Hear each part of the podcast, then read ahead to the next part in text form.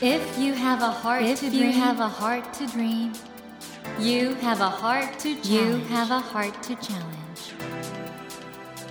take that Take challenge that challenge and realize, and realize your dream. Your dream. Dream Dream Heart. Heart. ドリームハート。政教新聞がお送りします。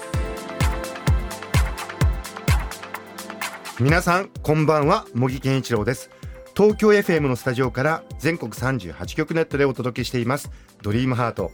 この番組は日本そして世界で活躍されている方々をゲストにお迎えしてその方の挑戦にそして夢に迫っていきます。さあ今夜お迎えしたお客様は映画界のもうすでにレジェンド伝説となってらっしゃる方なんですけれども映画監督の周尾正幸さんです。こんばんは。こんばんは。監督あの嬉しいです今日いらしていただいて。もいえいうえ、僕もファンシーダンスの頃から監督の作品、本当に大好きで嬉しいです。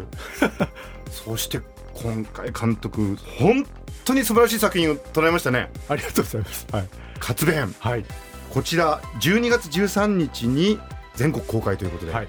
い、かがですか？今回の作品いやもう楽しく撮影できて、なおかつ楽しい作品になったっていう意味では、あ幸せな映画だったなと思います。これ本当にいいですよねはい。そうです。すごいそんな風に褒められると本当照れますね。これがヒットしなかったら日本の映画界信じられないみたいなあそれぐらい僕は本当に素敵だなと思いましたけど、はい。その活弁なんですけれども無声映画時代に活躍した活動弁士の略ということなんですけど、はい今回無声映画というのははい本当に素敵に描かれてますね、あ、大丈夫です。もうとにかくね、活弁ってタイトルに、まあ僕が決めた時から、はい活弁って何の略？って言われて、はい活動弁士って活動弁士って言ってもわからないっていう。でも実はこの活動弁士っていう人が初期日本映画、まあ、無声映画時代30年ぐらいあるけどそこを支えていった本当に忘れてはいけない映画人だったっていうのをぜひ皆さんに知ってほしいなしかも大スターがいたんですよね。そうです、あの今回この映画「活弁」を拝見してて、最初の30分ぐらいで、この世界が本当に素敵で愛おしくてえずーっとここにいたいって思うぐらい魅力的でした。え、わありがとうございます。その真ん中に活動弁士がいたというはいことなんですよね。ということでこのリスナーの皆さん活動弁士を知らない方もいらっしゃると思うんですけれどもこの「活弁」という映画を見ると全てわかるようになってますもんね。はい、もう日本映画の初めの一歩あの当時の賑やかな活動写真を上映していた映画館の様子とか、まあ、当時の時代の雰囲気が分かっていただけるかなと思います。ということで今回本当に周尾監督の素晴らしい新作「活弁」ができたということでこちらについてですね詳しくお話を伺っていきます。周尾監督この後どうぞ。よろしくお願いします。はいよろしくお願いします。ドリームハート。皆さんもご存知だと思うんですけど改めてプロフィールをご紹介させてください、はい。周尾監督は1956年東京都のご出身です立教大学文学部仏文学科をご卒業後1989年本木正宏さん主演の「ファンシーダンス」で一般映画監督デビューされます。そして再び本木正宏さんと組んだ1992年の「四股踏んじゃった」では学生相撲の世界を描き第16回日本アカデミー賞最優秀作品賞をはじめ数々の映画賞を受賞されました。その後1996年の「シャーウィーダンス」では第20回日本アカデミー賞13部門を独占受賞。この「シャーウィダンス」は全世界で公開され2005年にはハリウッドでリメイク版も制作されました、えー2007年の「それでも僕はやってない」こちらでは刑事裁判の内実を描いてセンセーションを巻き起こしキネマ旬報日本映画ベストワンなど各映画賞を総なめにしました。その後2011年にはダンシング・チャップリンを2012年にはついの新作そして2014年にはマイコア・レディを発表されご活躍中でいらっしゃいます。いやーあの監督、はい。このファンシーダンスはい。でデビューされた時のあの鮮烈な印象って僕いまだに覚えてるんですけど。それびっくりですよ。ファンシーダンス見ていてくださったっていうだけで驚きなのに。もそして監督は実はこのファンシーダンスの前に一本取られてるんですよね、うはい。えーっと変態家族兄貴の嫁さん。ありがとうございます。こちらが映画ファンの中では小津安二郎監督のはい。ローアングルで捉えてるということで。まあ小津安二郎さんの撮影スタイルやいろんな映画の断片みたいのを集めて、まあ、小津安二郎さんに捧げるオマージュとして撮ったピンク映画っていうとっても変な映画です。これを蓮見茂彦さんが激賞されて、はい、ですから監督はもうロケットスタートですよね映画監督としてはね。そうでした。本当にあのその後も蓮見先生がそうやって取り上げてくれたおかげでまずピンク映画館に若い学生のカップルとかはい。あと映画業界関係者が いっぱいいてえ新宿で上映した映画館の館主が配給会社にえはい。いつもと客層が違う わざわざ連絡してきたっていうぐらいの影響力でした。もうそこからもうだからレビュー作家独自のもう切り口っていうかスタイルであの映画を捉えたんですけどもえ本当にその後の一作一作がもう「四股踏んじゃった」も大ヒットですし「シャールウィン・ダンス」もそうでしたしそれでも僕は言ってない、はい。これはもう一気にスタイルが変わってえはあはあ。シリアスな映画を捉えましたね、ええ。もうあれはどちらかというといい映画撮ろうとか面白い映画を撮ろうっていうより僕自身が驚いた日本の刑事裁判の姿。多分これ誰も知らないだろうと思ってその現実を伝えたいっていう思いだけで作ったのでいつものやっぱ映画の作りとスタートが違いましたね。だから間違えてはいけない。本当に今行われている裁判っていうものをきちんとみんなに伝えたい。そこだけで撮った映画なんです。総監督本当に一作ごとにスタイルがはい。ある意味じゃ変わるんでえ新作がリリースされるために楽しみなんですけども、ええ。そんな中えはい。今回の活弁。はい。なんか僕すいませんこういう言い方あれなんですけど、うん。突き抜けた感じするんですけどそうですか。はい。あの、今回はまあ、活動弁士っていう、まあ、ええもちろん職業に焦点当ててるんですけど、実は活動写真的な面白さの映画うんっていうのをやろうと。要するに、活動弁士が活躍する世界を、まるで活動写真のように撮ってしまおうっていう。そこがだからまたいつもと違うかな。要するに映画の原点にあった面白さで、この映画を、まあ、皆さんに見ていただこう。そういう形でスタートしました。この主人公の活動弁士を演じてらっしゃるはい。成田凌さん、はい。これ100人ぐらい集まったオーディションで選ばれたそうですね。そうです。まああの毎日毎日とにかく若い役者さんと会い続けたんですね。はいでそれはやっぱ僕が今の若い役者をあまり知らなかったので、はい、えーどんな人たちがいるのかこうお会いして話をするいい機会だっていうのもあったんではい、オーディションというかまあ面接したみたいにあ面接をされたんですか？毎日毎日いろんな役者さんと面接をしてで最終的に成田さんに出ていただくことにしたっていうこのそういうオーディションですね。成田さん本当かっこいい方ですけども、ええあの活動弁士役ハマってらっしゃいましたね。本当でしたね。まあもう本当そこだけ成田さんにはとにかく最低条件として活動弁士のしゃべりをプロ級要するにこの映画で初めて活動弁士のしゃべりを聞く人がほとんどだからあ活動弁士のしゃべりってすごい面白いそう思っていただけないとこの映画嘘になっちゃうんでだから成田さんにとにかく求めたのは語り語りを芸の域に高めてほしいってことで本当に一生懸命練習してもらいました。そしてヒロイン役に抜擢されたのが黒島結菜さん。はいこちらもオーディションでそうです。選ばれたという同じで、やっぱり若い女優さんを知らないので、とにかくいろんな人に会いたいって、東映の方にお願いして、で、毎日毎日、いろんな人に面接しました。この方もお綺麗な方ですけども独特の存在感がありますね。そうなんですよ。あの、本当にあんなに可愛くて綺麗なのに、オーディションの時に感じたんですけど、私は本当にここにいていいのかみたいな迷いを感じさせるような子だったんですよ。うんうんうんにまだ女優っていう仕事に対しても、まだなんか信じきれてないっていうか、はい一体女優ってどういうことなんだろええうみたいな、なんか若者らしい迷いっていうか、誠実な若者が、やっぱり私は何者だって問いかけるような、そんな感じしたんですよね。それがすごくこの映画のヒロインにぴったりだなと思って、それで彼女にしました。本当にこの活弁はヒーローヒロインのもう魅力が素晴らしいんですけれども一方であの、はい竹中直人さん渡辺入さん小日向文世さん、はいそしてもちろん草刈民生さんというはい。いつもの凄組のはい。おなじみの俳優さんたちも出てらして、はい、彼らはやっぱりこうシナリオを読んでる中でどんどんそのキャラクターが彼らの顔になってっちゃうんですね、うんうん。だから改めて誰にしようかって考えるんじゃなくてちょっと待ってください。はは監督脚本読んでるうちにもう顔になっていくんですか？そうなんですあの今回僕初めてええ。自分の脚本じゃないんですね、あのはいはいはい。ずっと一緒に仕事をしていた片島正三さんっていう、はい。ずっと助監督をやってくれてた人が、はい。本を書いてくれたんですけどその彼の本をこうこれを映画にするぞと思ってこう読んでると、はい。それぞれの役の顔が浮かんでくるんですよ。ええでさっきなんで若い役者にいっぱいあったかっていうと、はい。そのヒーローとヒロインの顔が具体的に浮かんでこないんですよ。だから会わなきゃいけないと思っていろんな人に会ったんですけど例えば青木館の監修っていう役で、竹中さんははい。そういう顔になったしそうするとその奥さんでちゃんと渡辺恵里さんの顔になってたんであ僕の中で、ね、そうなんですね、はい。そういう風にして決まっていくっていう感じ。だから顔が浮かばない人は新しい人探すっていう風になるんです。今監督のその映画作りの重大な秘密を 伺っているように思うんですけども、うん。監督あの今回この映画「活弁。はい」いろんな伏線があったりだとか、はい。その人間模様も非常にあの複雑に絡んでるんだけど、はい。物語としてはスーッと入ってくるんですよね。あはいはい。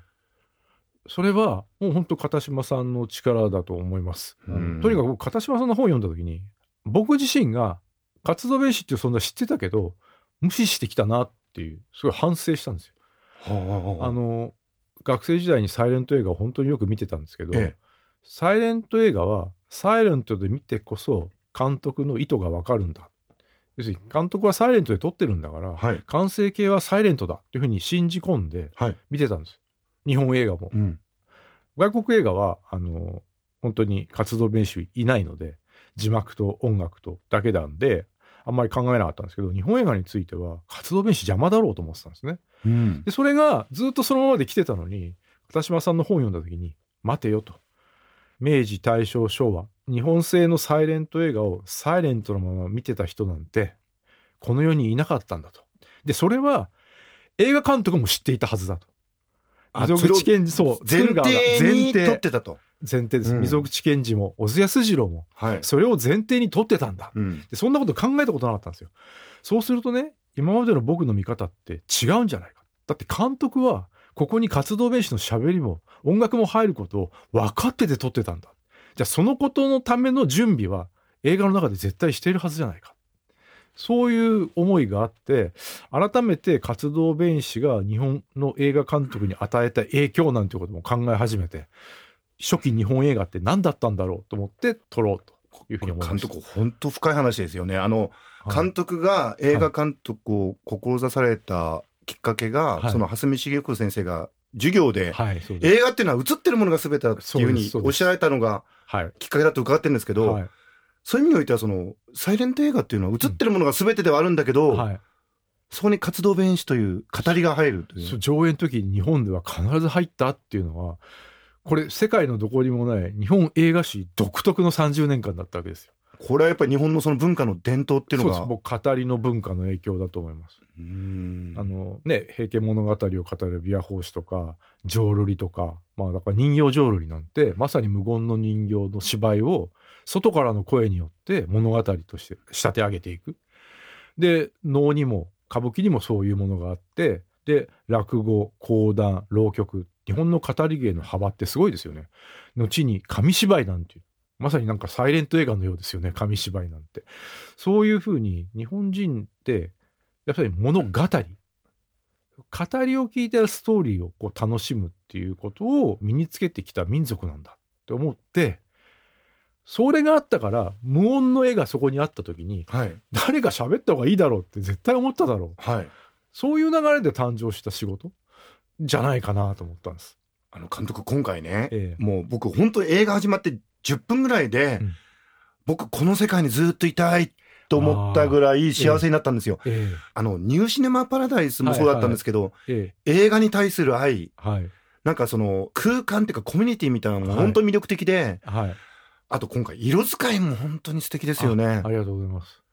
なんか僕自身がさっき言ったように活動ベースを無視してたっていうことは日本の活動写真時代の人たちへの尊敬が欠けてたってことじゃないかと思って、はい。そういう意味ではもう日本映画の第一歩を愛情を持って描きたい要するに僕らの仕事の第一歩目をやった人たちだから日本映画を本当面白くしたいと思ってみんなが、えー頑張ってた時代なんでその時代やっぱりちゃんと描きたいなと思いました。あの画面から愛が溢れてるんですよね。ありがとうございます。本当見終わった時に幸せな気持ちになる素敵な映画で、そして監督あの実はその映画の中で出てくる無声映画っていうのがこれ実は今回改めて捉えた新作なんですよね。そうです。あの無声映画の種類っていっぱいあるんですけど種類ってその残り方か大正時代に本当に撮られて今も残っている映画で大正時代に撮られたって記録はあるけど今はもうない映画。これが一番多いんですね。でこの映画のためにそんな映画撮られてないんだけどこの映画のために必要な無声映画っていうのがあったんですよ。種類としてね。僕が描く大正時代ってあくまでやっぱ僕のファンタジーだと思うんですよ。僕大正時代のやっぱり空気っていうかその実感できないですから、うん。これが大正時代だって言い切れない。その中にね本当の大正時代に撮られた無声映画を映ってしまったらなんか時勢がずれちゃうっていうか、うん。もっと過去に行っちゃいそうな気がしたんですよ、うん。だから映画の中でその映画を見てる人が懐かしいって気分を持っちゃいそうな時代のズレがね嫌でだったら僕の作った大正時代には僕の作った大正時代の映画がいいはずだと思ってそうしたんです監督そういや僕すっかり騙されました。南方のロマンス。はいはい。僕これ映画拝見してる時にもう、はい。本当にそういう映画があるんだと思ってたらあこれ例のマッサンでヒロイン演じられたはシャーロット・ケイト・フォックスさんいがはい。出てらして僕そのことも気づかなかったです。あそうですか。騙されました。あはい、ありがとうございます。このね、南方のロマンスって実は南方の判事っていう日本で大ヒットした映画があるんです。これうんアメリカ映画なんですけど、はい。春よ春、春、南方のロマンスっていう決まり文句で、本当に今だったら流行語大賞っていうぐらいうん一世を風靡したセリフがあったんですね。はい日本で南方の判事って大ヒットするんです。はいただ本国アメリカにも残っていない。要するにアメリカではそんな映画誰も知らないっていうぐらいうんマイナー映画なんですよ。うんで日本にも実は南方の判事残ってないんです。はいであらすじもよくわからないあらすじがあるだけなんですよ。はいはいなので本当は南方の判事で作り直したかったんですけどもともとどんな映画か全く分かんなかったんでそうやって嘘になっちゃうんであえて南方のロマンスって名前を変えてこんな感じの映画って勝手に作っちゃいました。いやもうだから本当に僕騙されてもう心地よかったです。映画の醍醐味。えー今夜のドリームハートは映画監督の周尾正幸さんをお迎えして12月13日金曜日から全国で公開されます。映画活弁についてお話を伺っていますがそろそろお別れの時間になってしまいました。今夜のお話を聞いて映画活弁について詳しく知りたい方はぜひ活弁の公式ホームページをご覧ください。ドリームハートのホームページからもリンクを貼っております。こちらも合わせてご覧ください。そしてなんと須尾監督からプレゼントをいただきました。映画活弁の劇場鑑賞券を3組6名の方に差し上げます。ご希望の方はこの後番組のエンディングで応募方法をご案内いたしますのでもう少しお待ちくださいね。監督まだまだこの映画活弁そしてあの監督の映画についていろいろお話を伺いたいので、はいまた来週もいらしていただいてお話の続きを伺ってよろしいでしょうか？はいぜひお願いします。お願いいたします。ということで、森健一郎が東京 FM のスタジオから全国放送でお届けしています、ドリームハート。今夜は映画監督、周尾正幸さんをお迎えしました。Never let go of that dream. Never forget that heart to challenge. 茂木健一郎が東京 FM のスタジオから全国38局ネットでお届けしてきました、ドリームハート。今夜は映画監督、周尾正幸さんをお迎えしました。いかがでしたでしょうか？今回の活弁。あの、僕、本当にこの作品大好きなんですよね。あの、もうね、活動弁士たちが活躍した当時のその雰囲気というか、その場というんでしょうか。人間がいるんですよ、そこに。で、活動弁士のね、声で語られて、その無声映画が生きてくるんですよ。で、それを人々が楽しんで見てるっていうね、なんかね、その、もう、世界自体にずっといたいような、そんな魅力的な映画になってるんですよね。だから、周尾監督の作品、今までも好きでファンだよっていう方はもちろんなんですけども、まだね、周尾監督の作品そんなに見てないよって方も、もう極上のエンターテインメントですのでぜひ皆さんあの劇場に足を運んでいただけたらなと思います。さあお待たせいたしました。先ほどもご紹介しましたが総監督の最新作「活弁」こちらの劇場鑑賞券を3組6名の方にプレゼントいたします。ご希望の方は必要事項を明記の上ドリームハートのホームページよりご応募ください。私模擬に聞きたいことや相談したいこと番組の感想などメッセージを添えていただけると嬉しいです。なお当選者の発表は商品の発送をもって返させていただきます。たくさんのご応募お待ちしております。来週も映画監督周尾正幸さんをお迎えします。どうぞお楽しみに。それではまた土曜の夜10時にお会いしましょう。ドリームハートお相手は森健一郎でした。ドリームハート。政教新聞がお送りしました。